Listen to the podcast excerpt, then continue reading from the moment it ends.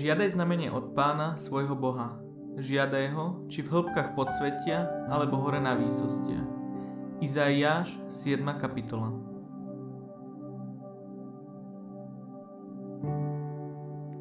Raz som cestoval vlakom na výlet. Vlak meškal. Robil som si starosti, či stihnem prípoj, a tiež o to, aké bude počasie. Keďže bol piatok, povedal som si, že zvyšok cesty venujem rúžencu.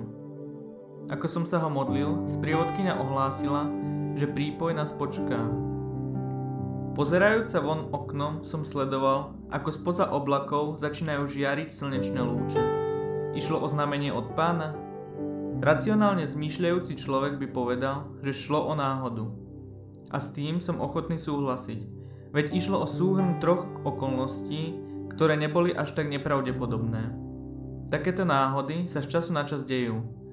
No ak Boh stvoril všetko, čo je na svete, nestvoril predsa aj náhodu? V tej chvíli som nehľadel na to, či daná udalosť mala racionálne vysvetlenie.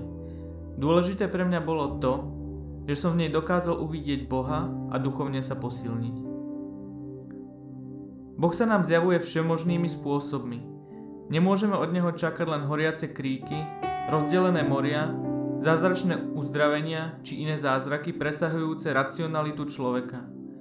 Mnohé jeho zjavenia sú jednoduchšie, nenápadné ako Vánok. Ťažko by sme nimi niekoho presvedčili o existencii Boha. No Boh ich určuje pre nás a posilu našej viery. Preto si žiadame od Pána znamenia. Či už v náročných situáciách, v ktorých ho pri sebe necítime, ale aj vtedy, keď sme naplnení Božou milosťou. Nech niečo najdlhšie zotrváme. Pane, Ty si všetko múdro stvoril. Pomáhaj nám vidieť vo svojom tvorstve Tvoju prítomnosť a zjavuj sa v našich životoch. Nech nás vnímanie Tvojej prítomnosti posilňuje, aby sme sa aj my sami mohli skrze Teba stávať znameniami pre ostatných.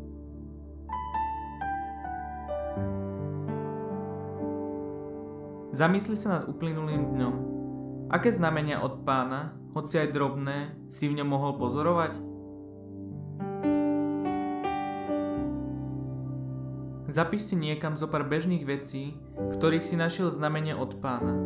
Keď sa budeš nachádzať v hĺbkach podsvetia, môžeš si na tieto veci spomenúť a pokúsiť sa v nich opätovne nájsť Pánove zjavenia.